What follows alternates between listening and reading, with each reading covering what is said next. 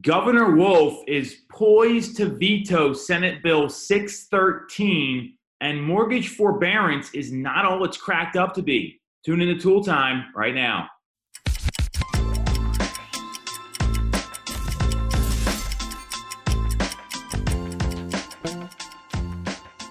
We are back on Toole Time. I'm Tom Toole. She is the amazing Jess Lyon, ready to rock here today. And we've got a couple really relevant topics, real estate related locally, nationally, as we go through this pandemic that we're all dealing with. So, the first thing I want to lead with is the local topic, which we've been talking about a lot. If anyone's been following me, I think Jess is probably sick of hearing it from me. Uh, that I'm glad or not, it's a big deal.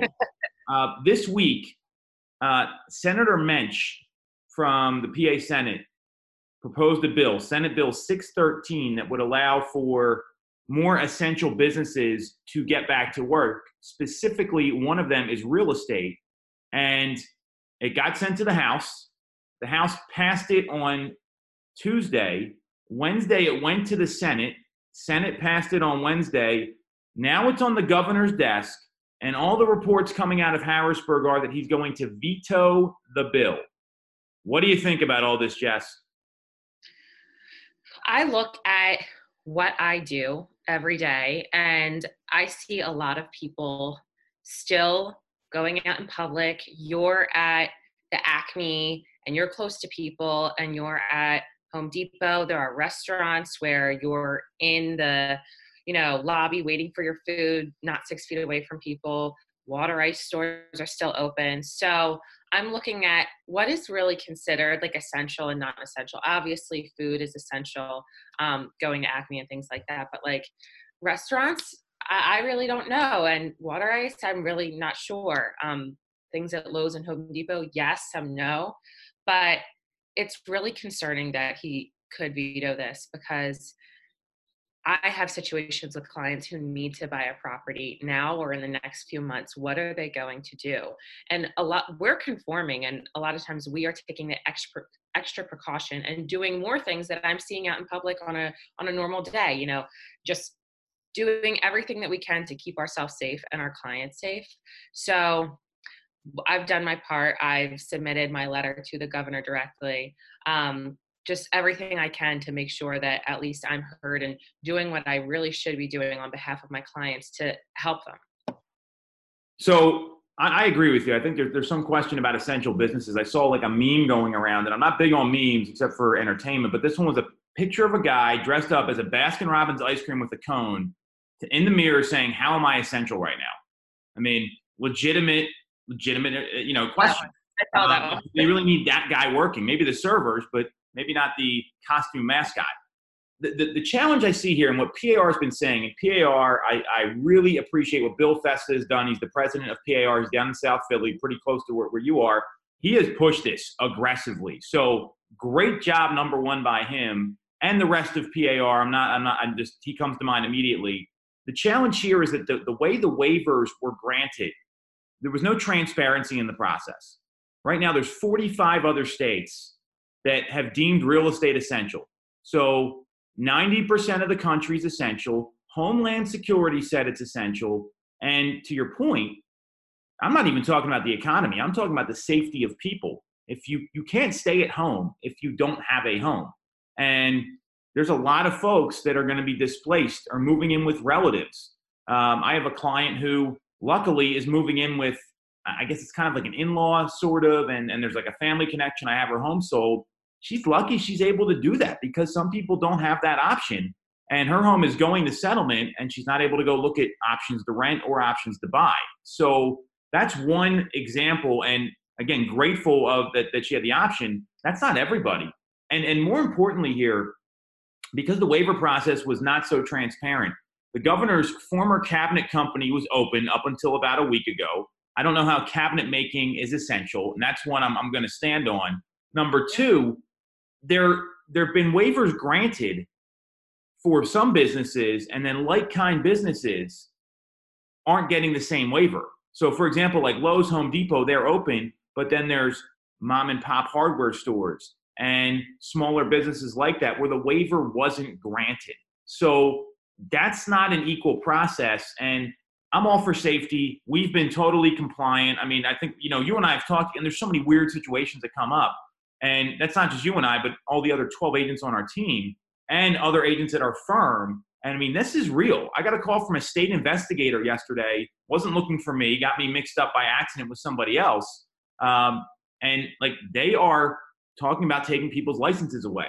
So the, the challenge here is that because of the lack of transparency, because of the real basic need for shelter, and because 90% of the other country is essential, you're really hurting the citizens of Pennsylvania, bottom line.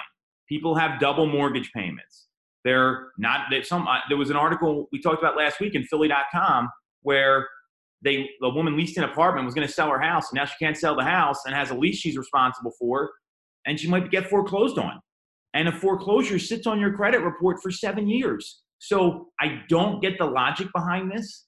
I'm not saying don't be compliant. PAR is not saying like let's go to the office and prospect and have all our normal meetings. They're right. saying the activities that people need to secure housing. Period. So to me, and you know, I don't think this governor's gonna gonna do anything.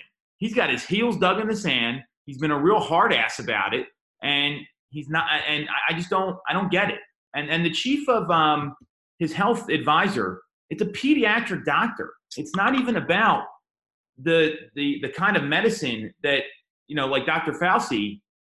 He's a for he's a the infectious disease doctor. A pediatric doctor who's running the health department. That's great. Probably not the right doctor to advise somebody. That's like getting a commercial broker to go sell you a residential house. I got problems with this. Everybody knows. I don't know what else to say. Preach. Preach. Talk to the governor and email him. We'll actually include the link here if we can. Email him and tell him to not veto this, although I don't think it's going to matter. I mean, I've done that. I've had everybody in my family do it. And I'm with you. It comes down to safety, and we're conforming, and we're doing everything as safety as safely as we can. But there are people who need help, and that's the bottom line.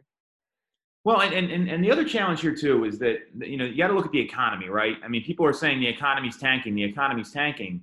Housing makes up 16.4% of the state domestic product. Mm-hmm. And anytime we as an agent sell a home, we put anywhere from 23 to 34 people to work, and most of them are listed as essential title insurance, mortgage companies, contractors, home inspectors have waivers, appraisers that have waivers.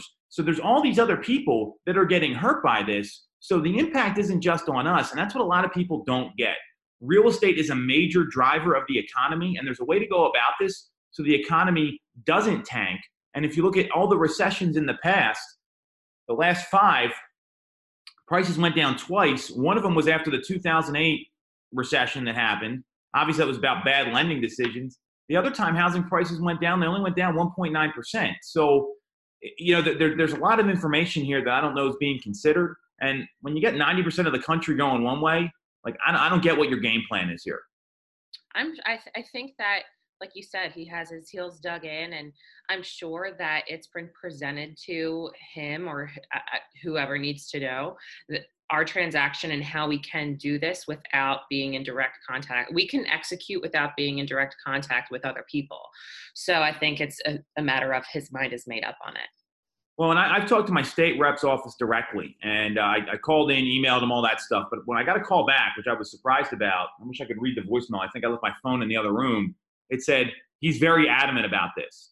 I also have some other sources that have told me that his cabinet wants to say yes, and he's the only one saying no, including the lieutenant governor.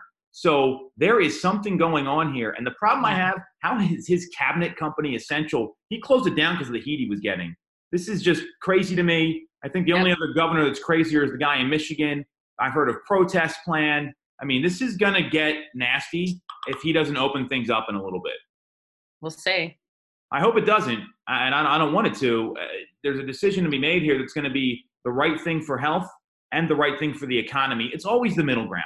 It's not the left. It's not the right. It's what's the way to work through this together.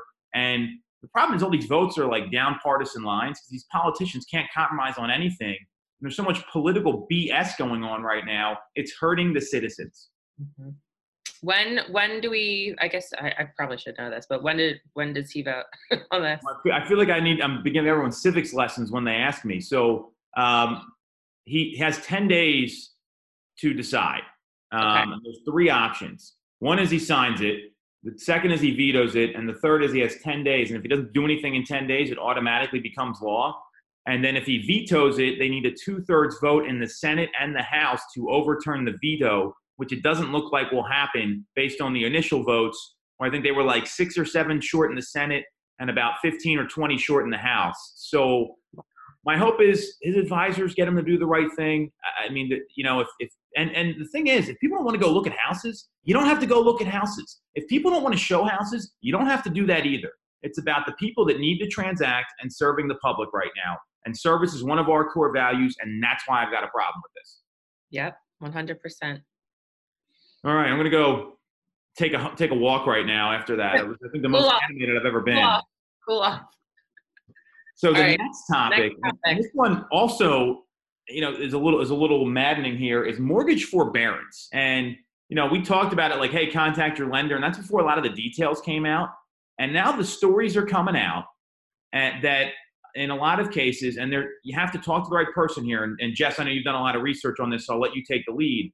Uh, there was a story that came out on Realtor.com that uh, a gentleman who banks with Chase um, after like being on hold for 45 minutes um, and or three hours and 45 minutes, uh, and then he talked about mortgage forbearance. And the option they gave to him was, yeah, don't worry about paying your mortgage for 90 days. And during that 90 days or three months, he wouldn't make his payments, wouldn't incur late fees, wouldn't get reported to credit agencies or risk foreclosure. But once the period was over, there would be a lump sum payment for four mortgage payments after everything's done. So let's say your mortgage payment's 1500 bucks a month. Great, you owe six grand in 90 days. That doesn't really help a lot of people if they're not able to go to work. So, what do you think about all this? So, I can only imagine this guy's reaction on the other end of the phone when they told him that. But I personally, and I'm sure for a lot of other people, would uh, that would not be acceptable. I'd be freaking out because not only can you probably maybe not pay your mortgage, but there's other bills on top of that. You're just getting back into work, maybe just get getting income in again. That just wouldn't work for me. So reading through the article, um, FHA, Fannie Mae, Freddie Mac, they have alternative plans where you can great point um, tack on the missed payments to the end of the term. You can refinance your loan and you know add in ten dollar or however much a month you can afford. Um, but I think there just needs to be something else. There needs to be another alternative. We've never seen times like this before. Um, there needs to be another option for people because that's that's just not going to fly. Luckily, I'm in a situation where uh, I'm working with someone where we're renting and they can be flexible, and these these banks need to do the same thing. Yeah, and, and I mean, as as a bank, you know, the easy option is no different than when your taxes go up or like something like that changes. You can you can adjust your payment, and they give you a couple options. And maybe it's when this is all over, you know, let's say you have a fifteen hundred dollar mortgage payment. Well, maybe it goes up to sixteen hundred bucks a month for the next fifteen months or something. I mean, now there's interest compounded and all that. There's the way to amortize all this, but there could be an incremental way to go about this that would get the bank back their money. Um, and that's why I'm glad Fannie Mae, FHA, all the all those sort of mortgage governing bodies, if you will, or regulators, they came out with different plans. A lot of I've heard the big banks are doing the same thing Chase did. I've heard it from Wells Fargo. I've heard it from the big banks all the more reason to go to a local bank. The challenge is a lot of times those mortgages get sold. So uh, mm-hmm. it's really about getting the right information out there. I mean, you know, some people are going to have to do that because they don't have a choice right now. When we're stuck in our house, I think this has been day 38 or 39 of the shutdown. I mean, I've been, you know, it, it's it's crazy, and you know, this this is affecting the economy. Which again, like the first topic, all the more reason to open things up in a way that's going to be safe and it's going to be keeping the health of the public in mind as well as the economic welfare. Um, in the in uh, some research I was doing, there uh, Mark Zandi, who's the chief economist at Moody's Analytics, he's estimating that about 15 million homeowners are going to rely on forbearance to get them through the crisis, and uh, which is about a third of all the single family mortgages. Um, so I mean, there's going to be a lot of people relying on this, and you know the, the key here is that there, there's some big differences between now and 2008. people have a lot more equity in their homes than they used to because back in you know up leading up to 2008 everyone was tapping that equity to do like home improvements and buy other stuff or spending their money on dumb things. I mean that's what happened. It was irresponsible. So that's not going on right now. And additionally we haven't seen the same incline in prices leading up to 2008 that we did the past four or five years here where it's ranged from like 4 to 6% year over year appreciation. We're leading up to 2008 it was typically between 8 and 12% appreciation, which clearly is unsustainable given what happened. So the economy is in a much better spot. And really, it's going to be up to the banks to protect protect their uh, their their customers here, and hopefully they'll come up with a better better solution. Yeah, absolutely. So be wary is the advice here. Like get the right information and talk to some other people because you might not. I mean, you might not be in, in the same in the spot you thought when like you hear the idea. It like sounds great, but may not be what you're what you're looking for.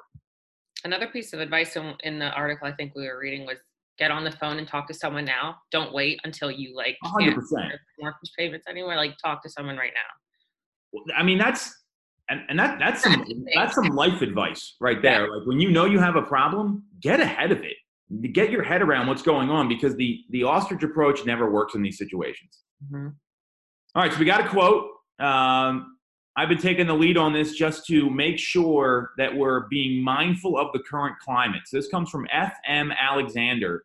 So F.M. Alexander is a Australian actor who developed the Alexander technique, which was an educational process to recognize and overcome reactive and habitual limitations in movement and in thinking. Um, this is from like the uh, he was born in 1869, died in 1955. Google him, very inspiring individual. And you know, in today's world, I think we get caught up in like the the the 2020 entrepreneurs or the 2020 thinkers, and there's a lot of wisdom if you if you just open up the history book. So what he said here: people do not decide their futures; they decide their habits, and their habits decide their futures. Super relevant right now. What do you think about all this, Jess?